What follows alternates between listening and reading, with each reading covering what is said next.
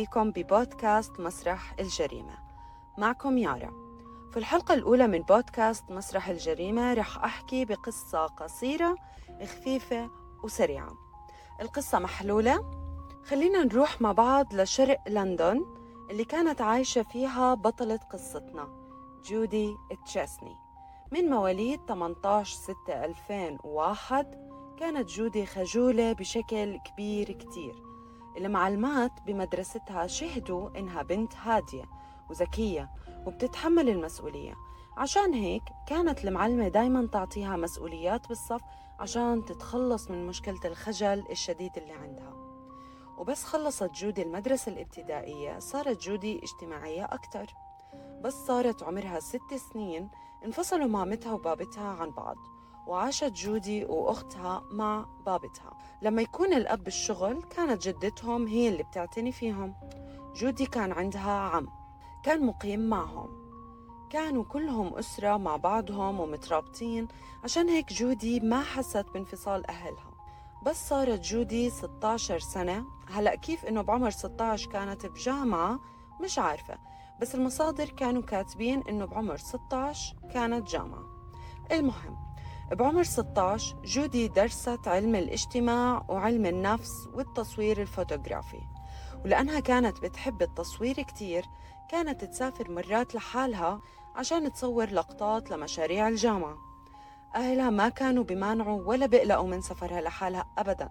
بالعكس كانوا عارفين إنه هي بتحب هيك ومهتمة كتير بدراستها وتركوها تعمل اللي بتحبه. أصدقاء جودي حكوا إنه بالوقت اللي إحنا ما كنا نفكر بمستقبلنا كانت جودي مركزة جدا في مستقبلها والتخطيط له. كان نفسها تطلع مصورة فوتوغرافية وكانت مهتمة كتير بتصوير الحيوانات والحياة البرية. والد جودي بيحكي بالفترة هاي دايما بسمع بالجرائم وعن تجارة المواد الممنوعة وبتخلص بجرائم بشعة غير الاختفاءات للناس والعصابات اللي بيتاجروا بالمواد الممنوعة كانوا بيتعاملوا دايما مع المراهقين وبقنعوهم يشتغلوا معهم. في هذا الوقت كانت جودي مش مركزة بإشي غير مستقبلها وكانت بتحصل على علامات عالية وبتاخد جوائز كمان. وهاد غير إنه كانت طيبة كتير والكل شهد إنه كانت بتساعد أي حدا بيحتاجها. أول شهر ثلاثة من سنة 2013 اتفقت جودي على إنه تطلع مع أصحابها وكان عيد ميلاد أبوها وكان مخطط إنه يقضي اليوم مع أصحابه. صحيت الصبح ونزلت لقت باباها بيشرب قهوة بالمطبخ. دخلت سلمت عليه وحكت له كل سنة وإنت سالم. وبعتذر لك إنه الهدية اللي جبتها رح تتأخر لبكرة بسبب إنها رح توصل بالبريد. وبعدين تركت أبوها وطلعت من البيت على الجامعة والأب طلع على الشغل عادي. خلصت جودي يومها الدراسي ورجعت البيت ولكن قبل رجوع الأب رجعت طلعت مرة تانية مع أصدقائها. هلأ كاميرات المراقبة بينت جودي وهي رايحة تقعد مع أصحابها في الحديقة القريبة من البيت. في الوقت هاد كان الأب خلص دوامه وطلع مع أصحابه وأخوه يحتفلوا بعيد ميلاده مثل ما هم متفقين. الحديقة اللي قعدت فيها جودي الإضاءة كانت فيها ضعيفة. جودي لما راحت قعدت مع أصحابها في الحديقة. قعدوا على كراسي. الكراسي اللي قدامها كان في شخصين. الشخصين هدول كانوا بيعرفوا بعض بس كانوا قاعدين ساكتين ما بيحكوا مع بعض وكانوا مركزين كتير معها وما كانوا بينزلوا عينهم من عليها. فجأة الشخصين هدول قاموا من مكانهم وتوجهوا باتجاه جودي. وبلشوا ضرب فيها. زي ما حكيت لكم الإضاءة كانت بالحديقة ضعيفة كتير. جودي كانت بتصرخ. أصحابها مش فاهمين هي شو عم بيصير معها. ركضوا أصحابها عليها عشان يشوفوا شو في. أول ما وصلوها لقوا جودي مطعونة طعنات كتير. كانت لابسة بلوزة فاتحة ومن كتر الطعنات اللي أخدتها اتحولت البلوزة تبعتها للون الأحمر. أصحابها صاروا يصرخوا وصابتهم نوبة فزع كبيرة.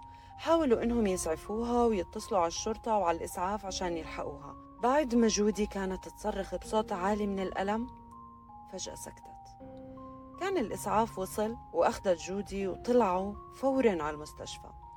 وصل اتصال لوالد جودي بالحفلة تبعته وخبروه إنه جودي تعرضت لهجوم طعن. راح عمها وباباها بسرعة للمستشفى لكن إجا لوالدها اتصال تاني وحكوا له جودي فارقت الحياة. الشرطة هلأ هي في مسرح الجريمة وفتحوا تحقيق. الغريب هون إنه مين ممكن يعمل جريمة بالبشاعة هاي أو يتربص لها بهاي الطريقة ويراقبها ويهجم عليها. ممكن جودي يكون عندها سر مخبيته عن أهلها أو ما بيعرفوا عنه شي أو ممكن هي تكون تورطت في إشي كبير. لما دوروا الشرطة بحياة جودي ما لقوا أي دافع لأي حد لقتلها وإنها مجرد طالبة. الشرطة ما كانت عارفة من وين تبدأ ومين اللي ضربوها وهربوا لحتى ما إجا للشرطة اتصال من شاهد. قال إنه هو كان واقف في نفس المكان اللي حصل فيه الهجوم على جودي وكان وقتها موجود جنب الحديقة صف سيارة. لونها أسود وركض عليها شخصين ركبوها ومشيوا بسرعة. الشخصين هدول كانوا مراهقين يعني بعمر جودي تقريبا. لما الشاهد حكى لهم نوع السيارة بدأت الشرطة تدور في كاميرات المراقبة على السيارة السوداء. وفعلا لقوا لقطتين لكاميرا للسيارة وأخذوا أرقامها وعرفوا مكان السيارة ووين مصفوفة. وبدأوا الشرطة يدوروا على المالك الأصلي للسيارة عشان يعرفوا تفاصيل أكتر. لما جابوا صاحب السيارة حكى لهم ما بيعرف إشي وما إله علاقة بالموضوع هذا أصلا. فتشت الشرطة تليفون الشخص هاد ولقوا آخر اتصال من تليفون الشخص هاد كان لاثنين مراهقين. واحد من المراهقين اللي كان على تليفون الرجال هاد اسمه سيفينوس. راحوا لسيفينوس هاد اللي كان عايش بسكن جامعي. هلا الشهود وأصحاب جودي وصفوا الاثنين اللي هجموا على جودي شو كانوا لابسين. واحد فيهم لابس جاكيت مميز. الشرطة فرغت كاميرات المراقبة اللي جنب بيت سيفنوس ولقوا إنه هو اللي لابس الجاكيت اللي وصفوه البنات بالضبط. ضلت الشرطة تدور عليه لمدة تسع أيام لأنه كان مختفي. في الآخر لقوه قاعد في بيت خاص فيه قبضوا عليه وكان معه شخص اسمه آرون. لما قبضوا عليهم آرون قال أنا ما إلي علاقة بالموضوع وما بعرف سيفنوس بشو متورط أصلا. لكن الشرطة كانت بتحاول تقبض عليهم بعد محاولة هروب. يعني لما الشرطة أول ما راحت على المكان الاثنين كانوا بدهم يهربوا. سيفنوس عمره 19 سنة. آيرون عمره 16 سنة. الاثنين كانوا بدهم فلوس بأسهل طريقة وهي التجارة بالمواد الممنوعة. ومثل ما حكيت آرون حكى إنه ما بيعرف سيفينوس بشو متورط وإنه ما إله دخل.